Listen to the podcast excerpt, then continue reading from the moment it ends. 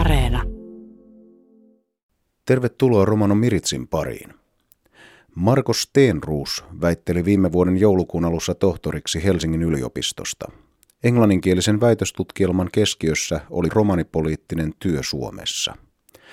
Näin Stenroos kertoo tutkimusaiheestaan. Mulla oli kaksi eri tason tutkimuskysymystä, eli mä kysyin ekana, että mitä romanipoliittinen ohjelma pitää sisällään, kuka sitä sisältöä määrittelee ja ylipäätään miksi on olemassa yhteen etniseen ryhmään kohdistuva poliittinen ohjelma. Ja se toinen osuus, mikä on sitten tämmöinen etnograafinen tutkimus, että miten romaniväestö reagoittee näihin romanipoliittisiin toimenpiteisiin kentällä. Minkä verran tätä aihepiiriä on Suomessa tutkittu aiemmin? Tämä on kyllä ensimmäinen Pohjoismaiden ja mä luulen, että Euroopassakin tämä on vasta toinen, joka tällä teemalla on lähtenyt liikkeelle. Eli mä oon tehnyt tosiaankin sen lähes kolmen vuoden kenttätyön romaniprojektissa ja tätä ennen mä oon kymmenen vuotta yhteensä toiminut romanityön kentällä, joten mä oon kerännyt tavallaan sitä aineistoa koko tämän kymmenen vuoden aikana ja sitä kokemusta, että miten romanipolitiikkaa viedään eteenpäin. Kertoisitko hieman tästä tutkimuksen toteutustavasta? Mä lähden näistä kahdesta kysymyksestä. Mä otan tämän ensimmäisen tavalla, että missä tämä romanipoliittinen ohjelma tulee ja miksi se on olemassa. Niin siihen kysymykseen ää, mä löysin vastauksen erityisesti, kun mä tein töitä tuon varjoraportoinnin kanssa tuonne Central European Universitylle. Ja ää, tuo varjoraportointiprojekti oli Euroopan komission tilaama ja siihen osallistui ää, kaikki E U:n jäsenmaat ja muistaakseni yhteensä yhdeksänkymmentäyksi eri kansalaistoiminnan taho ja kaksikymmentäseitsemän jäsenmaata. Tuon keräämän tiedon pohjalta mä kirjoitin siis väitöskirjaani semmoisen luvun kuin romanipolitiikan kehitystyön institutionalisoituminen. Ja mun lopputulema oli, että eurooppalaisessa romanipolitiikkakoneistossa Suomen ja myös muiden Pohjoismaiden rooli ja äänen kuuluminen on aika marginaalista. Suomi tosin haluaa olla edelläkävijä romanipoliittisessa kehitystyössä, mutta se ei aina näy siellä Euroopan tasolla. Toisaalta eurooppalaisen romanipolitiikan tämmöiset strategiat kuitenkin määrittelevät aika pitkälle Suomen romanipolitiikan linjauksia. Ja jo kymmenen vuotta sitten tutkijat on kyseenalaistanut se, että yksi Euroopan kattava strategia toimisi kaikissa maissa yhtä lailla ja luultavasti tämän takia niin tämä romanipolitiikka ei enää tavoita samalla tavalla romaniväestöä, kun se on esimerkiksi tuhatyhdeksänsataaseitsemänkymmentäluvulla asuntoaloihin liittyen tavoittanut. Sillähän oli tämä mustalaislaina, joka oli hyvin konkreettinen asia romaniväestölle, kun taas nykyään mä väitän niin, että teemat ja asiat, mitä romanipolitiikassa tehdään, on enemmän abstrakteja ja silloin on vaikeasti ihmisten hahmotettavissa, mitä siellä tapahtuu. Ja tämä mun pääargumentti näin ollen on, että romanipolitiikka on loitonut kauemmaksi alueellisesta vaikuttavuudesta ja siksi ehkä romanipolitiikan tekoa ei koeta kauhean kiinnostavaksi tällä hetkellä. Tähän liittyy myös se, miten E U toteuttaa romanien osallisuutta romanipolitiikan teossa ja myös se, miten toimenpiteet on projektiluontoisia. Ja mä suhtaudun tosi kriittisesti näihin osallistumisen muotoihin sekä myös näihin projektiluonteisiin työhön. Mehän elämme tällaista aika hankevetoista aikaa, että onko tämä ehkä niin kuin ajankuva laajemminkin? Joo, kyllä se on, se on niin kuin tavallaan aika yleinen tapa, että tehdään se projektiluontoisesti. Mutta kun tähän liittyy myös sitten identiteettipolitiikka, niin tämä on aika monimutkainen, kompleksi juttu. Ja kun mä suoraan sanon, niin ähm, romanipolitiikka on edennyt hitaalla tahdilla. Ja mä luulen, että osa siitä, että miksi asiat etenee hitaasti, liittyy siihen, että on projektiluontoista työtä. Eli projekti alkaa ja projekti päättyy, mutta mitä siitä jää jälkeen, että kuinka paljon se saadaan ää, juurrutettua olemassa oleviin rakenteisiin, niin se on sitten taas haaste erikseen. Näin siis valtiotieteiden tohtori Marko Stenroos. Stenroos toteaa väitöskirjassaan, että romanit ovat kolmen erilaisen sosiaalisen järjestelmän toimijoita. Näitä järjestelmiä ovat perinteinen romaniyhteisön sosiaalinen järjestelmä, herätyskristillinen järjestelmä ja suomalainen yhteiskuntajärjestelmä. Mitä tämä tarkoittaa ja minkälaisia jännitteitä erilaisiin sosiaalisiin järjestelmiin kuuluminen tuottaa romaniyksilöille? Sosiaalisella järjestelmällä, järjestelmällä tarkoitan sellaista kokonaisuutta, mihin liittyy asenteet, arvot, normit, säännöt, tavat ja tavallaan kulttuuriset piirteet ja ylipäätänsä tämmöinen maailmankuva.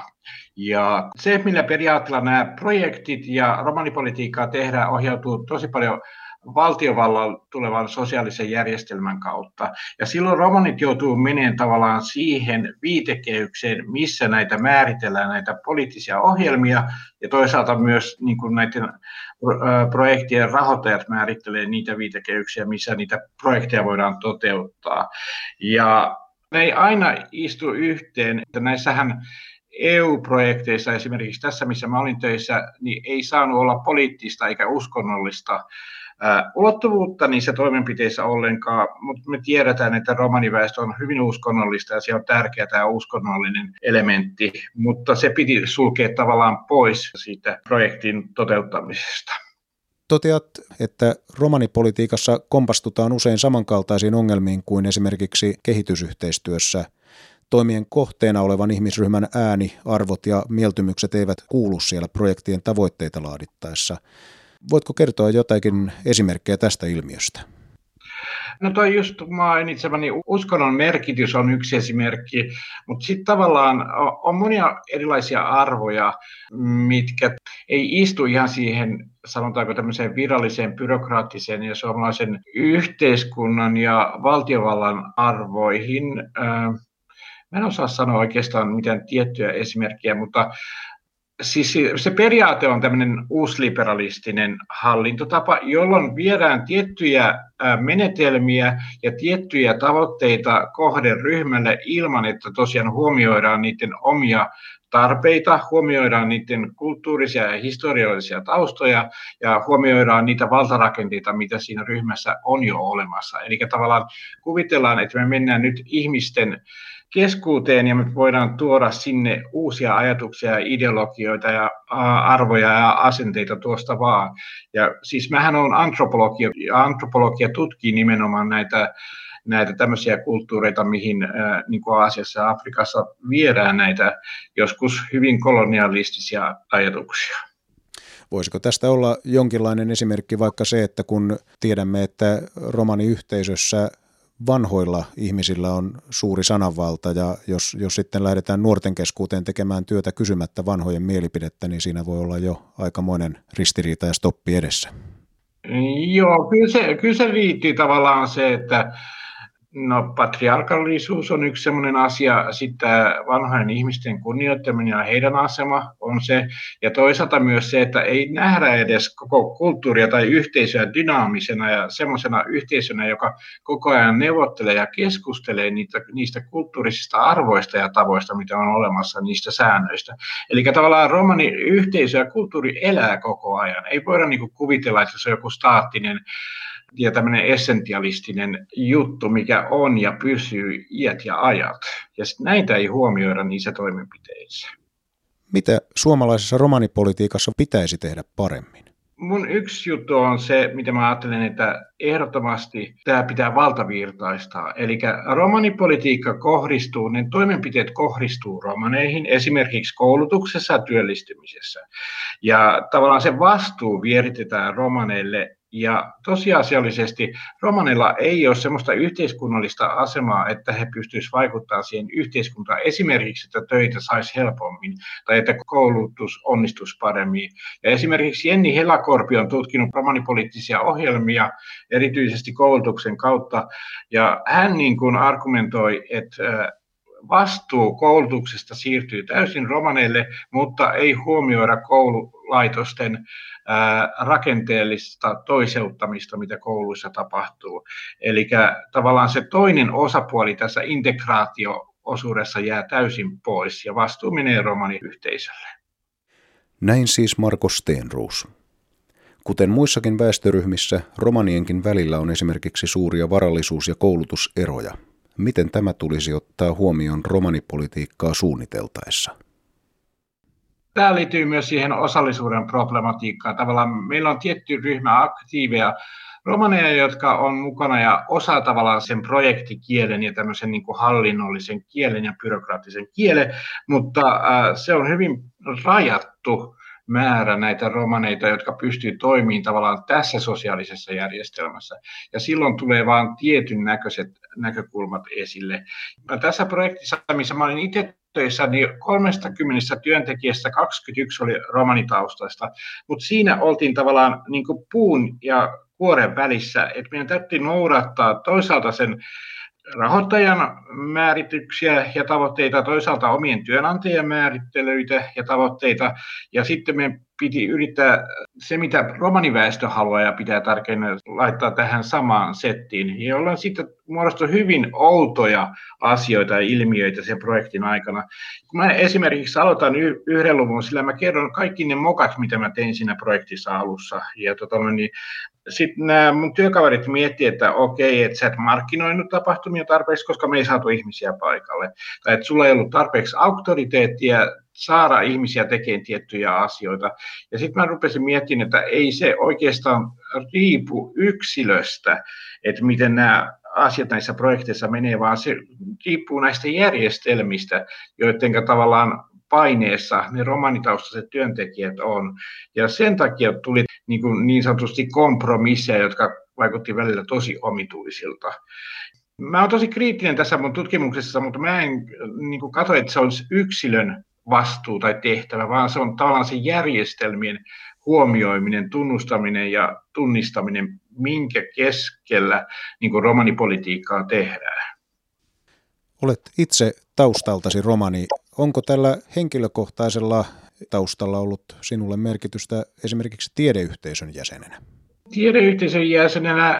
No ei niinkään, mutta niin on olemassa tämmöinen käsitys kuin classbox, mikä tarkoittaa sitä, että romanitaustainen koulutettu työntekijä hyvin usein työskentelee niissä asioissa, jotka riittyy niin kuin hänen omaan etniseen taustansa. Eli jos on romanitaustainen sosiaalityöntekijä, tekee sosiaalityötä romanien parissa ja niin edespäin. Mutta tota, niin toisaalta, miten mun oma tausta liittyy tähän tutkimukseen, niin on niin, kyllä tavallaan nämä sosiaaliset järjestelmät, mitä mä pohdin tätä, niin mä oon koko tavallaan pitkän historian aikana miettinyt näitä tavallaan uskonnon merkitystä ja siitä tämmöinen perinteiden merkitystä ja miten se sitten niin kuin istuu tähän suomalaiseen valtiovarajärjestelmään. Ja koska mulla on vähän niin kuin jalka, jalka monessa eri järjestelmässä, niin mä osasin vertailla niitä järjestelmiä keskenään ja nähdä niitä semmoisia sudenkuoppia ja myös näin ne valtasuhteet, mitkä siellä taustalla vaikuttaa. Lienet toinen romanitaustainen tohtoriksi väitellyt henkilö Suomessa. Miten katsot tätä asiaa romanina ja toisaalta tutkijana? Olen ollut aika paljon mukana tuossa Euroopan tason romanitoiminnassa myös just tämä Central European Universityn kautta. Ja mä huomaan, että siellä on paljon enemmän korkeasti koulutettuja romaneita kuin täällä meillä. Eli tota noin, niin me ollaan jääty vähän kelkasta tämän koulutuksen kanssa. Mutta toisaalta täytyy sanoa, että, että asiat etenee, vaikka ne etenee hitaasti, ne on parantunut. Eli peruskoulutus on parantunut koko ajan hitaasti, mutta parantunut. Ja nykyään niin kuin ammattikorkeakoulussa on opiskelijoita, romanitaustaisia opiskelijoita, eli koko ajan tulee lisää korkeasti koulutettuja romaneita, että vaikka nyt tohtoreita ei ole vielä kuin me kaksi, mutta niin tulossa varmasti on. Näetkö oman roolisi tässä tämmöisenä tienraivaajana? Oletko esikuva vai, vai oletko vain tutkimuksesta kiinnostunut? Joo, tota, no niin, en mä kyllä näe itteni äh, esikuvana millään tavalla. Tämä lähti todella mun omasta mielenkiinnosta siihen, kun mä, mä oon pitkän aikaa mietityttänyt, että miksi niin kuin pääväestö näkee romanit ei-integroituneena ja mitä sitten oikeasti niin kuin integroituminen tarkoittaa. Ja kun on ollut olemassa niin kuin yhdeksänkymmentäluvun lopusta saakka romanipoliittisia ohjelmia, niin miksi niiden vaikutus on niin hidasta. Ja, ja sitten mä pääsin näihin lopputuloksiin, että tavallaan se ongelma on just sitä, että, että sitä ei viedä laajasti suomalaiseen yhteiskuntaan niitä juttuja, ja se on projektiluontoista se työ, ja siellä ei huomioida näiden, näiden sosiaalisten järjestelmien merkityksiä.